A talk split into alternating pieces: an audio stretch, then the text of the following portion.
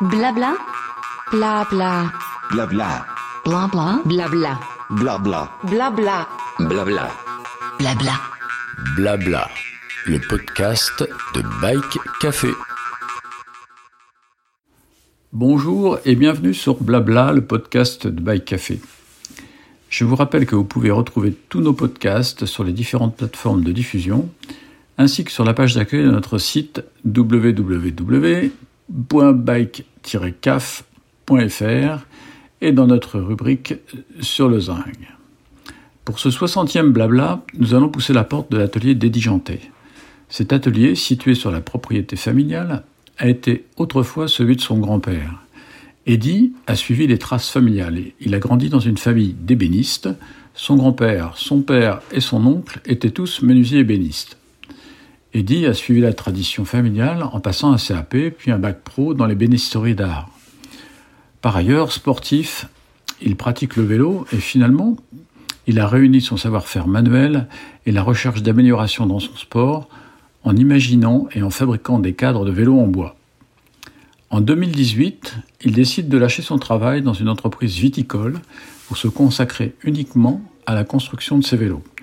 La présentation de son projet professionnel va surprendre son banquier, mais Eddy va le convaincre en lui apportant une de ses premières productions. Gastabois venait de naître et aujourd'hui Eddy travaille dans la grande tradition de l'artisanat en transformant manuellement la matière brute qu'est le bois en œuvre d'art cycliste. Attention, le bois n'est pas là pour faire joli, mais bien pour rouler et même performer. Le bois possède des qualités qui associent de façon intéressante ce que l'on recherche pour un vélo, à savoir la rigidité et le confort. Ces deux qualités sont difficilement compatibles, mais il se trouve que les fibres de bois répondent bien à ces critères antagonistes. Il faut 200 heures de travail à Eddy pour produire un vélo. Il travaille le bois avec des outils conventionnels et se passe de machine à commande numérique. C'est pas son truc. Sa production est de un vélo par mois. Il utilise généralement le frêne, le noyer, mais il a également travaillé le chêne et l'acajou. Ces vélos sont magnifiques et surtout pensés pour chaque client. On peut parler véritablement de sur-mesure. Je vous laisse découvrir Eddy dans cet échange que j'ai trouvé particulièrement passionnant. Bien, bonjour Eddy. Bonjour, bonjour. Euh, bah écoute, euh, je t'appelle parce que euh, depuis un petit moment, je vois les merveilles que tu sors avec euh, avec tes outils de d'ébéniste, on va dire ça comme ça. Oui, oui, oui, c'est ça, hein, euh, ébéniste traditionnel. Voilà, mais ce sont pas des meubles, ce sont des vélos, des cadres de vélos en fait. Oui. Et, et donc, euh, oui, bah d'abord, euh, qui es-tu et pourquoi tu t'es lancé dans cette euh, dans cette pas cette petite industrie, mais cet artisanat du, du beau cadre de vélo fabriqué en bois? Ben, tout naturellement parce que j'ai grandi dans une famille d'ébénistes. Donc, euh, mon grand-père était menuisier ébéniste, mon père aussi, mon oncle aussi. Ah oui. On a l'at- on a l'atelier à l'arrière de la maison. Donc, la maison familiale, là où j'ai grandi depuis petit. Euh, donc, euh, mon cursus scolaire, euh, naturellement, je me suis orienté vers, euh, vers un CAP puis, un- puis un bac pro d'ébénisterie d'art. Euh, ça m'a de suite passionné, euh, vraiment. Du coup, après, euh, par la suite, euh, je me lance dans le, dans le vélo, quoi, mais par, par passion sportive, euh, juste pour un goût de l'effort, quoi, et de, et de plein air. Et j'ai dit, bah, pourquoi pas faire simple et mélanger les deux, quoi. Ah oui. Donc euh, ça s'est fait comme ça. Et il y a l'outil de fabrication entre guillemets à l'arrière de la maison familiale. Euh, C'était facile de, de pendant les vacances, le week-end, aller un peu euh, gratter du bois, quoi. Donc euh, donc un premier vélo, un deuxième, et puis euh, on se dit pourquoi pas. Donc euh, D'accord, ouais, donc euh, effectivement, gra- gratter du bois, c'est aussi la signification de Gastobois, c'est une déclinaison de, de ça, non? Alors c'était le surnom de mon grand-père et c'est comme ça qu'on appelle tous les ébénistes dans le patois occitan et c'est le gaspilleur de bois. D'accord, C'est- C'est littéralement gaspiller quoi. D'accord, gaspiller, bah écoute, toi tu gaspilles bien parce que en fait, euh, la, le résultat est assez, assez spectaculaire. Donc, euh, bah, tu es dans, euh, basé dans le sud-ouest, comme ton accent le, nous l'indique. Même, même j'aime à dire moi le sud sud parce que 7 si on regarde la France qu'on a coupé en deux c'est presque au milieu quoi. Oui, c'est vrai. Ouais, vrai. Ah ouais, ouais. Bah écoute, oui, alors parle-nous un peu de, de ce début. Tu as démarré quand euh, cette fabrication de cadres en bois? Parce que là, tu évoques des, des, des comment, un début de travail euh, un peu artisanal le week-end, mais là, c'est devenu quelque chose. 2000, je travaille dans un domaine viticole pendant six ans avant d'ouvrir ma société. Et, euh, et en fait, euh, c'est en 2018 euh, que j'ai eu le. Après avoir fait le premier vélo pendant les week-ends, euh, en 2018, je suis allé voir mon patron en lui disant, enfin mon ancien patron du coup, en lui disant, ben, je veux, je veux fabriquer des cadres de vélo en bois, donc il est possible de faire une, de partir de, de, de, de, de l'entreprise où j'étais. Et de là, en fait, ça a commencé sans que j'ai ni de clients, ni de vélo, ni de modèle, ni rien à vendre. Ah oui, tu t'es lancé carrément. Ouais, ouais, juste avec l'envie de faire ça, quoi. Donc il m'a fallu aller euh, démarcher les banques pour avoir un crédit, euh, leur dire que le crédit allait servir à, à tester les vélos. Alors euh, ça c'est compliqué à expliquer parce que mais si ça marche pas, euh, vu qu'il n'y a pas de retour sur ça, euh, nous on t'aura prêté l'argent pour rien quoi. Oui c'est ça parce qu'il n'y a pas de stock. Après derrière ils peuvent pas se servir sur les sur la dépouille de l'entreprise. Donc donc il y avait rien à part à part la détermination que je leur ai montrée et j'ai fait le premier vélo, puis je suis allé euh, avec le premier vélo en disant ouais c'est ça que je vais essayer de commercialiser, puis le second, euh, euh, ça, entre temps il y a eu le Covid quand même aussi, faut pas oublier parce que parce que ça m'a permis de pendant un an et demi avoir rien d'autre à faire que travailler.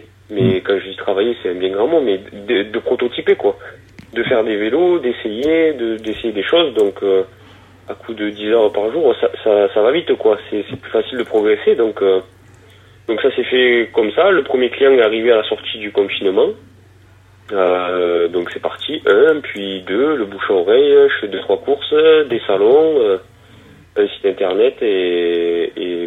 Oui, alors dis-nous alors l'avantage, parce que évidemment je regarde un peu partout, parce que t'es pas le seul, hein, d'ailleurs il y a beaucoup aujourd'hui, c'est un peu ça aussi qui, qui me qui m'a rendu curieux, c'est que c'est pas une niche, enfin enfin si c'est une niche commerciale, mais mais mais c'est c'est une tendance qui qui se développe. Hein. Il y en a au Pays Basque, il y en a en Angleterre, euh, il y en a un peu partout. Donc il y a vous êtes vous êtes un petit groupe là maintenant d'artisans euh, qui euh, œuvrent dans ce dans ce domaine du du cadre en bois. Et donc bah, je voulais savoir quelles étaient les qualités, qu'est-ce que Qu'est-ce qui t'a, euh, je dirais, puisque tu es cycliste, donc tu es à même à apprécier euh, euh, ce que tu produis, hein, puisque bon, tu, tu produis pas simplement comme un meuble que tu vas vendre à un client, c'est c'est un, un, produit sur lequel tu as une croyance en tant que cycliste. Donc, quelles sont les qualités du bois et quelles sont ses propriétés qui font que ça peut être un bon cadre de vélo? Ben, alors après, il faut savoir que chaque, chaque vélo est fait sur mesure. Donc en fait, c'est presque comme on fabrique un meuble. C'est dans cette, en fait, c'est moi dans cette démarche-là que je veux créer euh, les vélos, c'est-à-dire avoir une demande et de répondre à la demande de la personne euh, en y proposant quelque chose. Donc il n'y a pas de série, on n'a pas de, on n'a pas deux modèles qui sont identiques. Oui, t'as pas, t'as pas un catalogue. Hein, ouais, j'ai des modèles, euh, deux modèles qui sont présentés, mais finalement ils sont complètement ajustables. Donc c'est de voilà c'est de vraiment créer ça de d'apporter de, quelque chose d'unique à, à la personne. Après quand on parle de technicité au début j'étais je me disais ben je pourrais en faire qu'un freine c'est le bois idéal je me suis renseigné de partout tout voilà bon j'étais là dessus mais ma curiosité m'a mené à, en faire un noyer et je me suis rendu compte que sur le même cadre parce que j'ai fait deux vélos pour moi du coup euh, en faisant le même cadre euh, on avait un comportement complètement différent. Donc ah là, j'en ai fait un autre en chaîne et encore un, un comportement différent. Donc j'en suis venu à une conclusion où le chêne est similaire potentiellement à du carbone, donc avec quand même un peu plus de confort et de flexibilité, mais on peut atteindre des rigidités assez intéressantes. Euh, le noyer, lui, est, est, similaire un peu à du titane parce qu'il il va être euh, plus souple, plus léger, plus confortable. Il va absorber encore plus les vibrations de la route, tout ça. C'est un bois qui est mm. plus chaud. Ouais, c'est plus, plus, léger parce que la densité euh, volumétrique. Ouais, c'est la densité volumique du bois qui, qui change aussi. Les fibres, euh, les fils, les contre-fils, tout ça, il y a, y a, beaucoup de. Et après, il y a le frêne qui est le, le polyvalent parce qu'en fait, on peut l'orienter vers la souplesse, mais on n'aura pas la légèreté du noyer. et on peut l'orienter vers la rigidité, mais on n'aura pas complètement la rigidité Hmm. du, du chêne. Donc, Ouais, euh, le frêne il se plie plus et euh, je- il, était pas mal utilisé pour les, par les fabricants de raquettes de tennis, tu sais. En, ouais, et- ouais, même beaucoup, même beaucoup de timons de charrette, hein, euh, des, des pièces de moulin. En fait, tout ce qui a fort contrainte mécanique avec des formations. Hmm. Euh, il a un bon pouvoir d'élasticité, en fait, le, le frêne, tout en gardant une rigidité assez intéressante. D'accord. Et t'as essayé la cajou, non? Euh, J'en ai fait un sapelli, donc euh, c'est un- une des variantes de l'acajou, parce que l'acajou c'est une euh, famille hein, en fait, c'est presque comme si on disait les résineux, il n'y a pas un acajou. euh. donc euh, j'en ai fait un qui est rouge, en bois rouge, euh, un, un sapelli très rigide qui s'assimile euh, en termes de poids au chêne, mais euh, sur lequel j'ai jamais roulé parce qu'en fait c'est un vélo que j'ai créé pour une pour un événement sur lequel je suis allé et euh, finalement je l'ai jamais équipé parce qu'aujourd'hui il est tellement beau que je, veux, garder ce cadre juste comme ça quoi. Donc euh, C'est c'est presque ton œuvre, là. C'est comme les compagnons du devoir. Ils faisaient. euh, ils faisaient- ouais, en fait c'est- ce qui me chagrine, c'est qu'ils sont tous comme ça. Je suis en train de travailler sur eux là. Euh, dans un noyer d'Amérique, j'ai les coordonnées GPS de l'endroit où j'ai abattu l'arbre, où l'arbre a été abattu il y a 20 ans par la personne qui m'a vendu le bois. Euh, Il y a des reflets nacrés, le bois est presque violet. C'est quelque chose qui est, introuvable quoi. Enfin, moi il y a une histoire derrière, il y a tout. euh, Ah oui, j'ai vu, j'ai vu sur ton Facebook, effectivement, il y a, il y a cette poutre euh, qui, que le client t'a donnée avec cette incrustation de bois précieux qui est dans, la poutre, c'est ça, hein? C'est celui-là? Ouais, ouais, c'est, c'est, c'est moi qui ai incrusté. Il, est, il a Ah, fait d'accord. son service militaire en Guyane et, euh, et il, a, il avait le droit de ramener dans son sac euh, l'équivalent du sac rempli en, en, en produit de là-bas. Et en fait, il a rien ramené. Il a juste ramené deux troncs d'arbres parce que lui, il était occupé, il était infirmier et il s'occupait des gardes forestiers. Donc, quand ils abattaient les arbres, il a gardé ses deux rondins. Enfin, bref, pour l'histoire. Et il m'a demandé si c'était possible de. Il savait pas quoi en faire. Ça faisait 20 ans qu'il avait ça chez lui. Et euh, Ah bah, il doit être bien sec, là. pas quoi faire et je pense que là c'est l'occasion quoi. Ouais, il doit être bien sec le bois. Si ça fait 20 ans qu'il euh, qu'il Ouais, le ouais, stocke, s'il les était petits- pas dehors, c'est bien. quoi. Ouais une petite section donc ça a séché vite aussi mais D'accord, donc tu as touché à, en fait, à toutes les essences de bois, euh, euh, donc euh, frêne, euh, noyer, euh, ouais.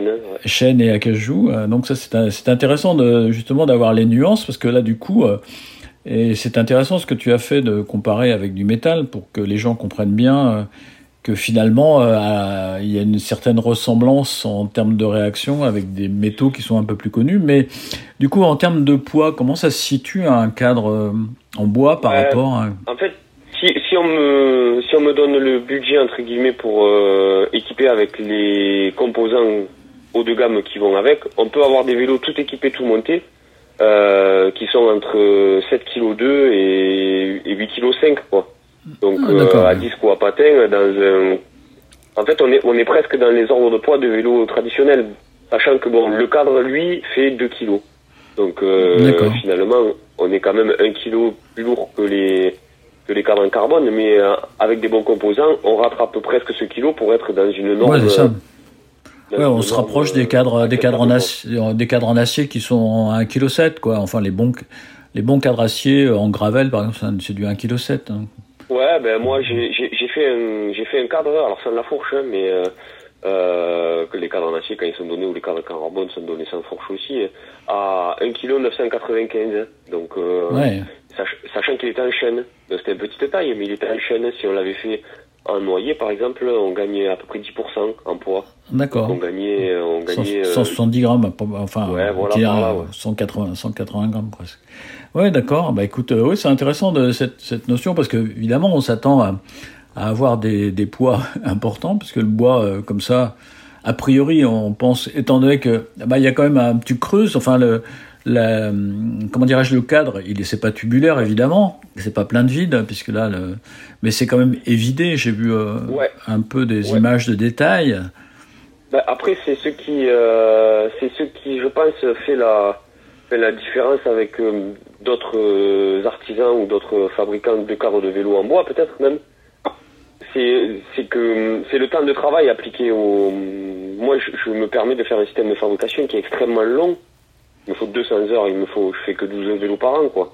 Ouais, 200 Mais- heures. Ouais. Mais ce qui me permet d'aller enlever de la matière à des endroits, de construire euh, pas en, en deux parties, mais vraiment sur le principe du lamellé collé qui est toujours des nombres impairs. Enfin, bon, il y a tout un tas de tout un tas de, de, de procédés, mais oui, oui, c'est ça peut, ça peut pas être plein. euh, ça, ça pourrait pas être plein. S'il était s'il était plein, on aurait un cadre qui ferait 3 kilos, quoi.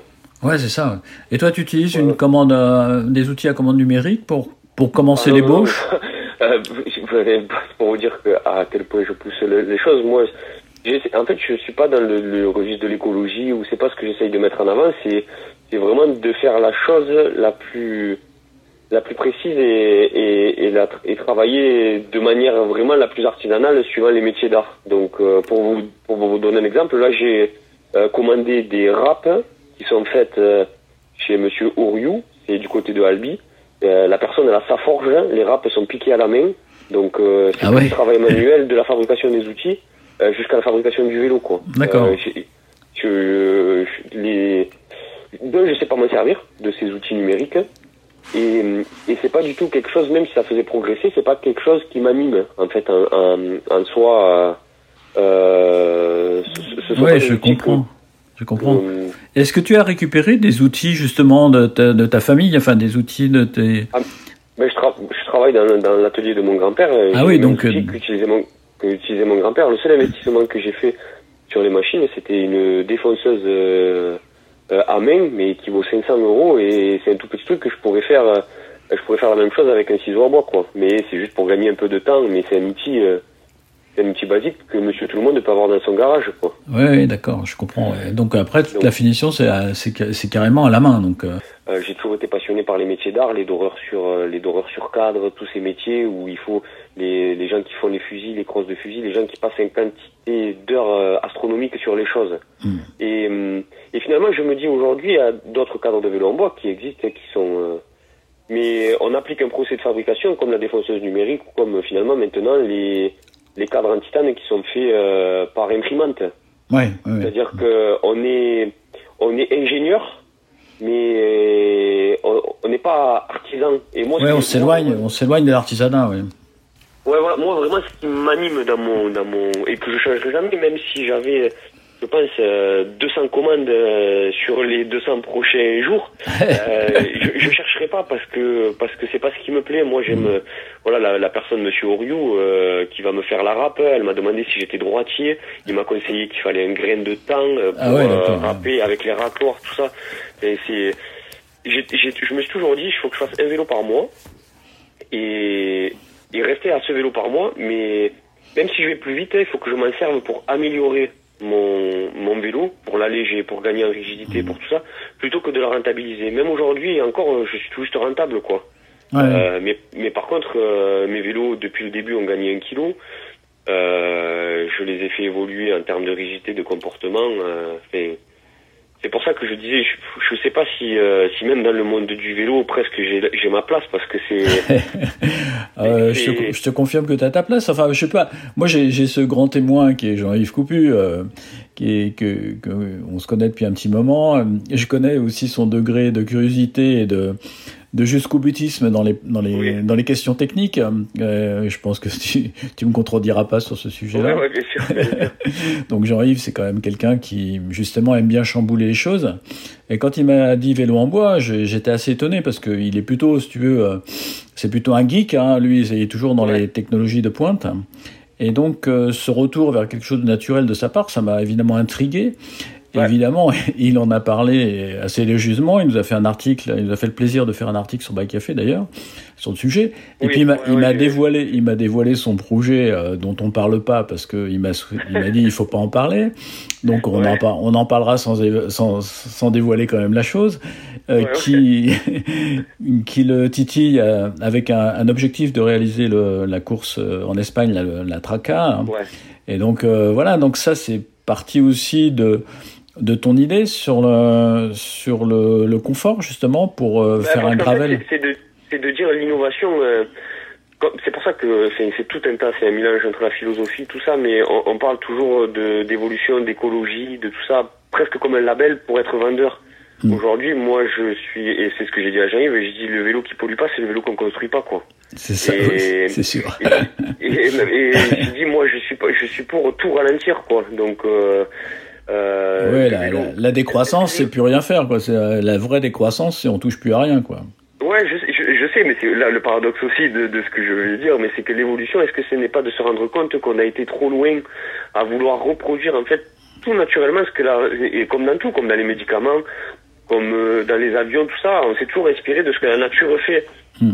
Ah bah tu prêches, tu prêches un convaincu. Moi, tu sais, je vais avoir 75 ans et pour moi, en fait, euh, je suis toujours en train de me battre avec mon physique. Moi, je pense que le physique doit euh, fonctionner et pour le faire fonctionner, il faut le mettre à l'épreuve et donc euh, se sortir du, du phénomène des exo-assistances. Toi, les, je suis, bah, euh, je devrais pas le dire, mais évidemment, puisque je travaille dans le monde du vélo.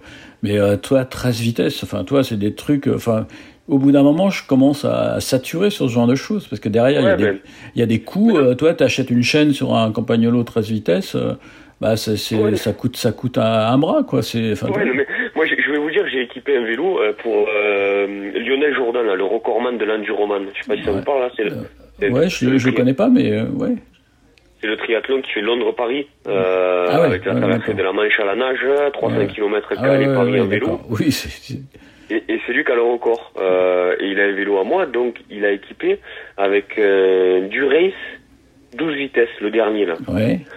4400 euros le groupe. Oh purée.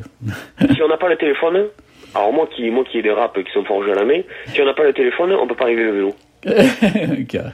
Je me suis dit mais moi c'est pour moi c'est l'aberration totale. Enfin, on est arrivé à, à son moi pour vous dire je me suis fait un gravel à frein à disque.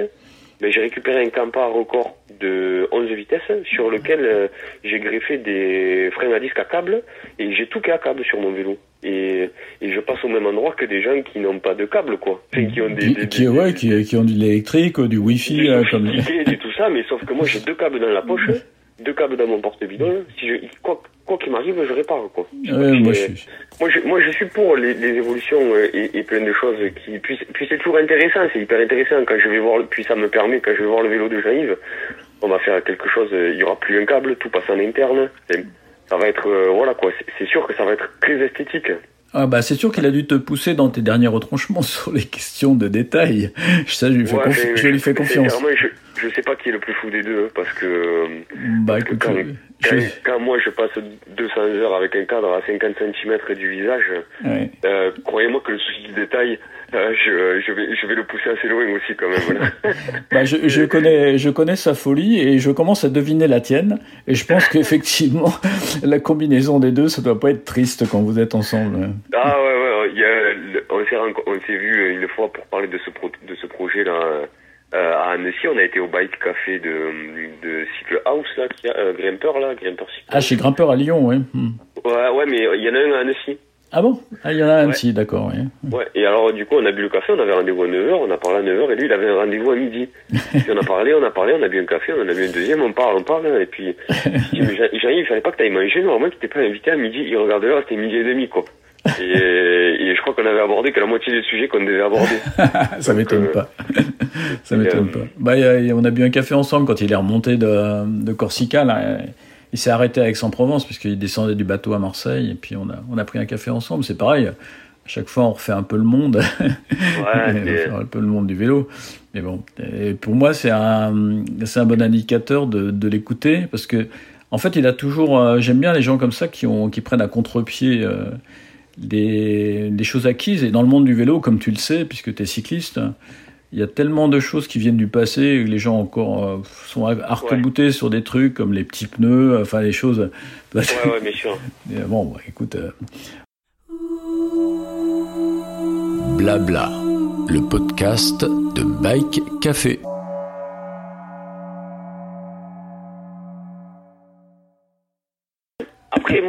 J'aime dans, dans, dans la démarche de Jean-Yves et que j'ai, que j'ai eu la pro, parce que des- des gens qui se disent alternatifs et qui se disent essayer des choses, euh, qui les essayent, mais juste pour le plaisir de contrecarrer, euh, il y en a plein, j'en croise régulièrement. Mais Ah ben. Jean-Yves, le, la chose qui est intéressante avec lui, c'est que, hum, je, enfin, je pense à mon avis, c'est qu'il Bah, va chercher, il va chercher ce que, ce que le constructeur ou ce que le fabricant a essayé de mettre en avant. Sans Mm. dire que forcément c'est peut-être le mieux, c'est, il va montrer les qualités, les défauts, tout ça, mais mais il va accentuer sur ce que, sur ce que, sur la philosophie de la personne. J'ai l'impression quand il va utiliser quelque chose d'électrique, euh, c'est pour l'électrique tout ça, mais il dira jamais c'est 100 fois mieux qu'autre chose, quoi. Exactement. Il va toujours, euh, il va toujours avoir un côté, euh, un côté objectif, je trouve. Hein. Puis, puis surtout, lui, il en fait quelque chose parce que là, on parle de gens, c'est qui sont toujours à la recherche de la dernière nouveauté. Une fois qu'ils l'ont maîtrisé, euh, c'est-à-dire qu'ils en connaissent le fonctionnement, bah, ils passent à autre chose. En fait, c'est le comportement geek. Tu sais, la nouvelle technologie oui, arrive. sûr,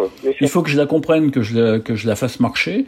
Mais une fois que j'ai fait marcher, en fait, je lui donne pas forcément un contenu. Toi, je, Ouais, fais pas ouais. des choses avec. Donc c'est et je passe à la suivante et, et etc etc. C'est toujours une chasse, Ouais. en, une chasse en avant. Mais j'aime bien les gens qui cherchent aussi par rapport à un objectif.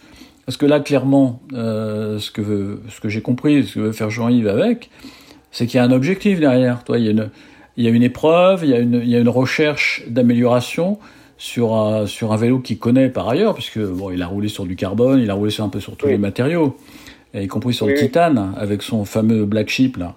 Et donc euh, voilà, donc c'est une recherche, une recherche. Et dans son, je pense qu'effectivement aussi dans la forme que j'ai entrevue, il y a, il y, a, il y a cette recherche là qui était un peu celle qui descend un peu de ce qu'il a vécu avec son black sheep. Mais de, de- la- vous avez vu quoi? J'ai pas, j'ai pas. Bah, pas il, m'a, montré sous le manteau une euh, petite vidéo. euh, Ah, d'accord, d'accord. mais bon, je je l'ai évidemment pas divulgué parce qu'il m'a, dit euh, t'en parles, pas. Alors là, on en parle, mais de façon, euh, Oui, oui, ouais, bien voilà, sûr. sans trop donner de détails, donc euh, ça va. Mais pourquoi- ça va pourquoi- justement me créer la, la curiosité.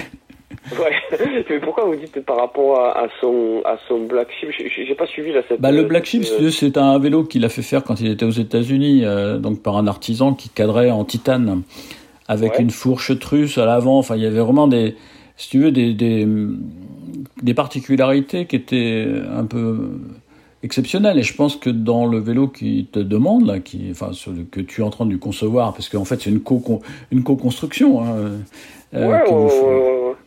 Euh, ouais, ouais, ouais, ouais, on peut dire ça, oui, carrément, parce que c'est un échange. En fait, c'est, en fait, c'est- ce qui me, ce que moi m'étonne, c'est, que, mais c'est, aussi ce que je cherche à faire. Alors, je, je, je réfléchis en même temps que je parle, mais c'est, mais c'est que j'arrive, par exemple, à l'impression, mais, mais ce qui est vrai, de créer un vélo unique, qui va être le sien. Mais j'ai fait un vélo pour Geoffroy le 4. Euh, je sais pas si ça vous parle, l'ancien pro là qui est sur euh, Nice. Ouais. Et il a créé son vélo avec l'incrustation de pierres précieuses. Et il, me disait la même chose. Et que c'était le vélo et qu'il fallait le créer, qu'il allait entre guillemets euh, le mettre en avant, tout ça. Alors je schématise, c'est pas du tout les deux mêmes personnes. hein. Mais c'est que sur le principe, chaque personne qui passe par l'atelier et, ou qui va avoir un vélo de chez moi a l'impression de créer quelque chose d'unique à chaque fois. Et, et. Jean-Yves, il m'a, il m'a mis un cahier des charges avec une demande et, et un truc à faire et qui n'avait jamais existé. Ben, on a réfléchi, j'y ai fait une proposition et de là, on l'améliore ensemble. Lui, il, il configure le vélo. Mais au final, euh, j'ai fait le même procédé avec lui que j'applique avec tous mes autres clients, sauf que Ouais, c'est ce qui s'appelle du sur-mesure, c'est-à-dire que c'est pas simplement euh, parce que tu sais, euh, enfin, je, je vais te dire un truc. je connais bien les artisans du cycle. moi, je me suis fait faire un, j'ai un vélo d'artisan en acier, enfin, etc. Donc, je connais bien la démarche. C'est qu'en fait, tu, tu arrives souvent chez un artisan avec ton projet et tu repars avec avec son vélo. C'est-à-dire qu'en fait, Oui, oui, mais c'est la, c'est, c'est la technique de l'entonnoir. Hein. c'est ça, c'est le, gars il te dit ah ben non ça c'est pas possible ça c'est pas possible et, et- et en fait tu, tu vas ressortir avec un vélo qui est un peu dans le schéma qu'il a l'habitude de faire, même si c'est Ouais. un artisan. Et là j'ai l'impression que c'est un peu différent. Peut-être c'est lié aux matériaux. Euh, euh, parce que Ouais, nous, en gros, ah, tu, tu peux sculpter toi un vélo. Enfin, je, je, je, je schématise volontairement, alors que d'autres sont obligés de le souder, toi. En fait, Non, mais c'est, c'est, c'est ce que je, c'est ce que je dis, euh, c'est que, c'est que déjà, on- même on va parler encore philosophiquement, à, à la base, on travaille avec un être vivant. Mm. Euh, un être vivant, donc l'intelligence, dans le dictionnaire, ça a été défini comme la capacité d'adaptation à quelque chose, à une situation. Les arbres, les années où il y a du vent, quand ils sont jeunes, ils ont une croissance qui peut être augmentée de 50%. Parce qu'en fait, ils s'adaptent, ils s'adaptent au vent, donc ils ont un stress, et, et ils poussent plus vite. Bon, donc moi si je dois être discipliné, je prends la définition du dictionnaire, c'est une, une forme d'intelligence. Donc aujourd'hui, on va travailler avec un matériau qui à un moment donné, maintenant il est mort, mais à un moment donné a été intelligent quoi. Il y a eu une, une interaction avec les gens qui y a autour de lui, tout ça. Comment comment, quand en plus de ça, il y a un type qui dans son atelier, il passe 200 heures à l'écoute de notre personne, comment ça, quand ça sort, ça ne peut pas être, ça ne peut pas être ressenti par la personne qui roule dessus? Enfin, Jean-Yves, son, son, projet, ça va écouter tant, mais elle lui, il, ça lui aura donné de l'adrénaline et, et, de, et, et des doses d'endorphine pendant six mois, quoi, entre le moment où Ah, il aura sûr. commencé le projet jusqu'à maintenant. Euh, Aujourd'hui, quand on va acheter un vélo, on rentre dans le magasin, on est content, putain, il est beau, il est rouge, il est léger, quoi. Je l'achète, je fais trois sorties dessus, et c'est Ouais. fini, c'est toujours le même vélo, quoi. Ouais, tu, tu sais, le réflexe que chacun euh, qui rentre dans un magasin de vélo fait, c'est que il prend le vélo, il le soupèse comme ça, de façon. Mais Toi, déjà, c'est les gens, ils sont toujours omnibulés par le poids, qui aujourd'hui est un critère, à mon avis, qui est qui est pas vraiment important. Tu as Non. cité des poids tout à l'heure, qui sont des poids tout à fait euh, roulables, avec très performants. Euh, Oui, on n'a pas besoin de rouler avec un 6 kg 5 pour quelqu'un surtout qui n'a pas les jambes d'un champion. Mais, mais mais Jean-Yves me l'a prouvé, euh, il avait le Atheos de chez Specialized, là, 6 kg Oui, 5 ou 6 oui, kg 8 le, le, le vélo. Euh, le mien équipé fait 8 kg 5, je crois, ou 8 kg 4, Ouais, comme, euh, comme son le Vacon, à 200 ou 300 grammes près. ouais. Et il a monté ses cols, il a ses personnels records, il les a pris avec, euh, avec mon vélo, quoi. Euh, oui, c'est- alors- enfin bon, alors, euh, ok, ben, ben prouvez, et, et il est pas, et il est pas plus entraîné qu'il y a 5 ou 6 ans, et, et il est pas plus jeune qu'il y a 5 ou 6 ans. Ah non, carrément pas. non. Mais Moi, je, peux, je suis bien placé pour te dire que chaque année, on prend cher. hein. Donc, euh, là, Ouais, non, mais je, je- Ouais. donc voilà, cette course au poids, cette course, au- enfin, pff, ouais, c'est un peu ridicule. Enfin, moi, j'ai roulé sur, je roulais sur des, des vélos. Alors, en fait, en plus, euh, avec la, avec l'inertie, un vélo qui, était, qui est lourd, une fois qu'il est lancé, euh, je peux te dire que euh, ça déquille bien. Hein. Ça Ah oui, oui. Ouais, mais après, après c'est pas une, c'est pas une hérésie euh, cette course au poids quand on met des cyclistes dessus qui sont Ah professionnels, bah, avec les qui watts. sont, qui sont à- au, au nombre de watts près, qui sont tous à peu près les mêmes, Mm. qui ont euh, des bornes dans les jambes, tout ça. Bien sûr qu'à la fin, de- mais on parle d'une épreuve, euh, on mettra jamais euh, une Renault Twingo euh, dans les entre les mains de euh, Alonso ou, ou l'inverse. quoi. On mettra pas la voiture que, que- que pilote Alonso euh, dans les mains du, du boulanger du coin. Quoi. Enfin, Ouais, il faut avoir faut avoir quelque chose qui est adapté. Et en plus de ça qu'on va le payer au, au même prix. C'est-à-dire qu'on va vous mettre un spécialisé ou un trek ou un, un je, un je sais pas quoi à 13 000 balles entre les mains. Vous, vous allez faire la première sortie. Vous- si vous n'êtes pas entraîné le pont d'autoroute vous le passez sur la petite plaque quoi. Il faut arrêter quoi. Oui. c'est des vélos qui sont faits pour euh, il faut l'enlever cette petite plaque quoi. C'est des vélos qui sont faits pour rouler à 40 à l'heure tout le temps. C'est- et, et on a mis 13 000 euros. 13 000 euros venez chez moi. J'en ai jamais fait encore de vélo à 13 000 euros. Ah oui, justement, truc au puisque, Puisqu'on parle de prix, euh, je pense que ça intéressera nos auditeurs. Tu peux nous donner une fourchette de prix euh, de tes créations euh, cadre seul Les, les, les kits cadres sur mesure, on a les entrées de gamme qui sont à 4005. Euh, et après, on a les, ça c'est les modèles en frêne. Mhm. Et après, on a les modèles en, en chaîne ou en noyer qui ont un peu plus d'identité sur lesquels on va accentuer le, le, le comportement, qui sont à 5005. D'accord. Et après, et après, euh, bon, ça c'est que les kits cadres. Donc euh, après, c'est montage à la carte. Oui, après c'est montage à la carte, etc. Ah, Tu fais, tu fais les montages pour le client qui te le demande? Ouais, il y a tout de, il y a tout qui est fait à l'atelier, tout de A à Z. euh, D'accord. Il n'y a pas de. Donc le client il vient avec, euh, là je rentre dans des questions un petit peu euh, commerciales, le client il peut venir avec, euh, avec ses éléments, il te les donne. Est-ce que tu as besoin des, des roues pour commencer un vélo, par exemple sur mesure? Non, non, non, non, euh, j'ai be- j'ai. Alors en fait, même euh, quand j'ai dit que je fais du vélo sur mesure, c'est que moi, il m'est arrivé des choses aussi en tant que cycliste. hein, c'est que euh, on va faire une étude posturale. hein, ça fait trois ans qu'on est sur le vélo. On fait une étude posturale et pendant trois mois, on a mal partout parce que finalement, l'étude posturale, euh, c'est fait sur la théorie, mais ça correspond pas à tout le monde. Mm. Donc, euh, ce que je fais, moi, c'est que je prends en général, j'envoie un schéma où il y a trois côtes. Euh, et je reproduis la morphologie du cycliste qu'il a sur son vélo actuel. Et je reproduis le même vélo, euh, mais suivant mes géométries. En fait, c'est du semi-sur-mesure. Mais l'avantage, c'est que la personne, euh, elle est assise sur son vélo, elle a la même position assise sur euh, le mien, quoi. d'accord. Il n'y a mais pas de temps d'adaptation. Il n'y a pas de ah ben si j'ai mal à la nuque, ça vient du vélo. Si j'ai mal au rein, ça vient du vélo. C'est impossible que ça vienne du vélo, quoi. Donc Mm. on apprécie de suite le nouveau comportement plus que plus que le temps d'adaptation à, la nouvelle posture, quoi. D'accord, et tu joues sur les angles plutôt que de changer les, di- les, les dimensions, quoi. Ouais, ouais, Ouais, hmm, d'accord. Blabla, le podcast de Bike Café.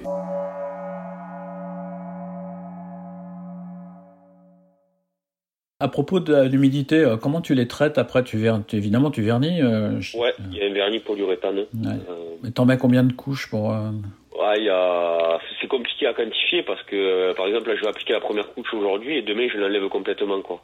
D'accord. Euh, donc, je la compte comme une couche, mais elle est appliquée complètement poncée. Euh, je fais ça trois fois et il y a que la dernière que je laisse. Donc, potentiellement, on pourrait Ah ouais, dire qu'il n'y a qu'une couche sur le cadre, mais euh, il y a quatre applications, quoi. D'accord, c'est des couches qui sont faites pour rentrer dans les pores du bois en fait, pour euh, pour s'introduire de façon fine hein, dans les. Ben, pour le saturer, pour pas qu'il y ait de, de résidus qui restent dans Ouais. les dans les dans les dans les micropores, dans tout ça quoi. Donc euh, le vélo avec une lingette humide, il se nettoie quoi. Moi j'ai fait ça. une vidéo la semaine dernière, je le nettoie à l'eau quoi. Ouais, finalement, c'est ce que c'est ce que les gens doivent comprendre aussi par rapport à des vélos carbone qui reçoivent euh, deux ou trois couches. Finalement, vous vous embêtez encore plus. euh, Donc il y a euh, le vernis, c'est pas forcément simple. Enfin, je sais pas. Vous... Oui, puis même euh, puis même quand on parle euh, après on parlerait fait moi je on- le, le téléphone, je pense qu'il y aurait plus de batterie avant que on ait fini de discuter quoi. Mais, Non, mais, bah, euh, écoute, on va, on va bien, on va bien trouver un moment de s'arrêter quand même parce que. Ouais, ouais mais juste, on parle des vélos en carbone. euh, euh, un vélo en carbone, euh, c'est 60% de fibres et 40% de résine. Hmm. Euh, ce qui fait leur durée de vie, c'est la résine en fait, parce qu'au bout d'un moment, la résine, elle, elle a plus son élasticité, enfin, elle a plus ses contraintes, et du coup, le vélo sera molli. Hmm. Euh, sur un cadre en bois, moi, j'ai, je dois avoir 98% de fibres. Hmm. Euh, Il y a très peu de colle, quoi. Donc, Ouais, euh, ouais. même en, même en termes de durabilité, de la façon où je les conçois, euh, c'est pour ça que j'aimerais que dans que j'aimerais être une, un petit asticot pour pouvoir revenir dans 200 ans et voir si les vélos sont toujours là parce que je les conçois vraiment pour que pour que dans 200 ans ils soient toujours là quoi. Pas, pas, pas un asticot, une mélule pour vraiment rentrer dans. Ouais mais comme euh, comme quelqu'un m'aura on commençait un peu à me à me dévorer, je pense que ça je ressemblerais plus à un asticot qu'à une asticot. Ouais, bah écoute, dans les vieux bois, tu sais, on...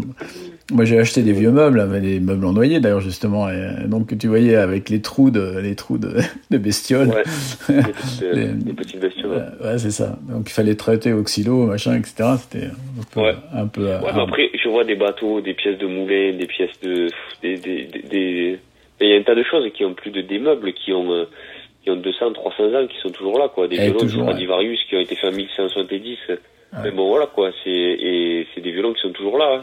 Ah ouais, bah, Donc, moi j'ai euh, une, j'ai une commode, euh, j'ai une commode Empire en acajou. euh, bah, elle marche toujours, c'est tiroir, euh, tenon Mortaise, c'est vraiment une sublime. C'est vraiment- Ouais, voilà. Et, et c'est pour ça que moi, je travaille, je veux pas aussi travailler avec des défonceuses numériques, tout ça. C'est parce que finalement, tout ce que je fabrique, c'est, c'est presque du tenon mortaise, c'est du lamellé collé, c'est de la sélection de fibres, c'est du débit sur quartier. C'est tout ce que je vais schématiser, mais c'est tout ce que les vieux nous ont appris, quoi. Exactement. Donc, euh, et s'ils l'ont appris, c'est nous on arrive, on, on a une nouvelle technologie, on a inventé une nouvelle machine, on s'en sert, mais est-ce que est-ce qu'on a le retour, est-ce qu'on respecte les fondamentaux de l'ébénisterie? Est-ce qu'on ne se sert pas juste de nouveaux matériaux en disant c'est un nouveau matériau, c'est le bois, c'est écologique? Euh, Les vieux, ils faisaient différemment. Et, Et ça tient toujours. Et, c'est- Comment? et ça tient toujours, c'est ce que. Ouais, voilà, ouais. Et, et, et ça tient toujours. Et il y avait des règles, quoi. On les prend toujours. On disait, ils te disaient, ouais, fais comme ça parce qu'il faut faire comme ça. Bon, on cherchait, ils nous expliquaient pas. On faisait comme ça et voilà. Bon. Puis un jour, on s'est dit, on va faire autrement. Mais finalement, s'ils s'ils faisaient comme ça, c'était peut-être qu'il y avait des raisons, quoi. Ils nous les ont pas dit, mais il y a peut-être des raisons, quoi. Donc, euh, Ok, bah écoute Eddy, je pense qu'on va on va arrêter cet entretien là parce que euh, on- là je pense qu'on pourrait parler tous les deux euh, tout- une, ouais. une bonne partie de l'après-midi, mais je pense que tu as du taf sur ton euh, sur ton établi sur ton établi et euh, j'imagine. Euh, Ouais, bah écoute, de toute façon on aura l'occasion de reparler puisque quand euh, le fameux vélo mystère de mon camarade Jean-Yves sera Ouais. fini, évidemment on en parlera, c'est certain.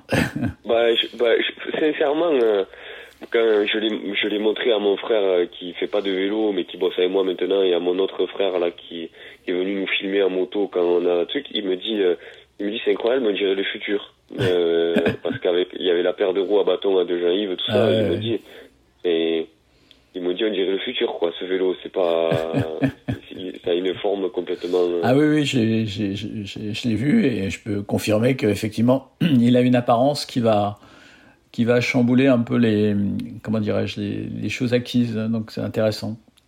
Ouais. Bah, écoute, euh, mais quand vous avez vu la vidéo, vidéo quoi. en fait, Oui, j'ai vu, vidéo, j'ai vu la petite vidéo que je t'ai dit. Je, il m'a, il m'a montré ça euh, par un échange de messages personnels. Et donc ça m'a évidemment bougrement intrigué, quoi. D'accord. Bah, écoutez, Eddie, merci beaucoup pour, euh, pour cet échange. Et Avec puis, plaisir, euh, avec grand plaisir. et puis au plaisir de se, de se croiser un jour.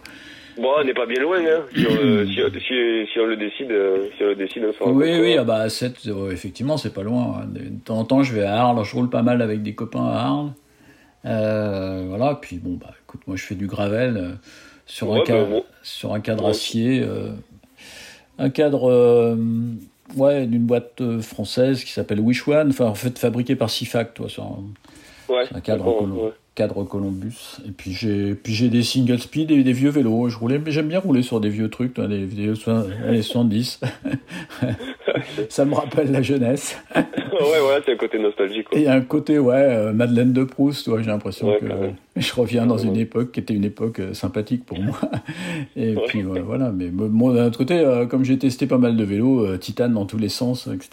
Bon, aujourd'hui, je me suis un peu calmé.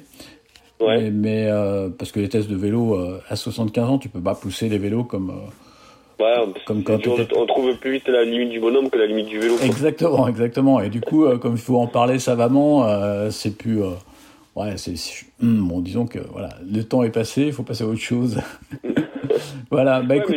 j'arrive, à pas accepter le fait de ne pas avoir été pro, il me l'a clairement dit. Ouais. Il m'a dit c'est peut-être une façon d'avoir Ah. une revanche et, et de me qualifier pour le championnat du monde, quoi. Ouais, c'est un euh, compétiteur, Jean-Yves. hein, il a ce moteur euh, de compétition. euh. moi, j'ai fait aussi beaucoup de compétitions, mais plus en course à pied. Euh, donc, effectivement, moi, je suis toujours aussi. euh, des fois, je vais choper des roues, des trucs. Je suis toujours, euh, comme, un, ju- comme un junior. C'est Ouais. bon, À bon, tirer la langue à se mettre en travers, ouais. Bah ouais, c'est ça, exactement. La langue au travers. Et puis euh, là, je me suis pété pas mal de choses quand même ces derniers temps, euh, notamment un fémur. euh, donc j'ai un bout de titane dans, la, dans le fémur gauche. Donc, euh, Ah. donc euh, ça calme un peu aussi parce que Ouais, ça, pour lever le pied. à force de casser des clavicules et des os un peu partout, euh, faut, faut un petit peu se calmer. Quoi. Bah écoute, merci beaucoup du temps passé, Eddy, et puis bah, à bientôt. Avec plaisir et à bientôt, ouais. Merci vous à toi. une bonne après-midi. Ouais, merci à toi. Bah écoute, Au revoir. euh, au revoir. Salut. Blabla, le podcast de Bike Café.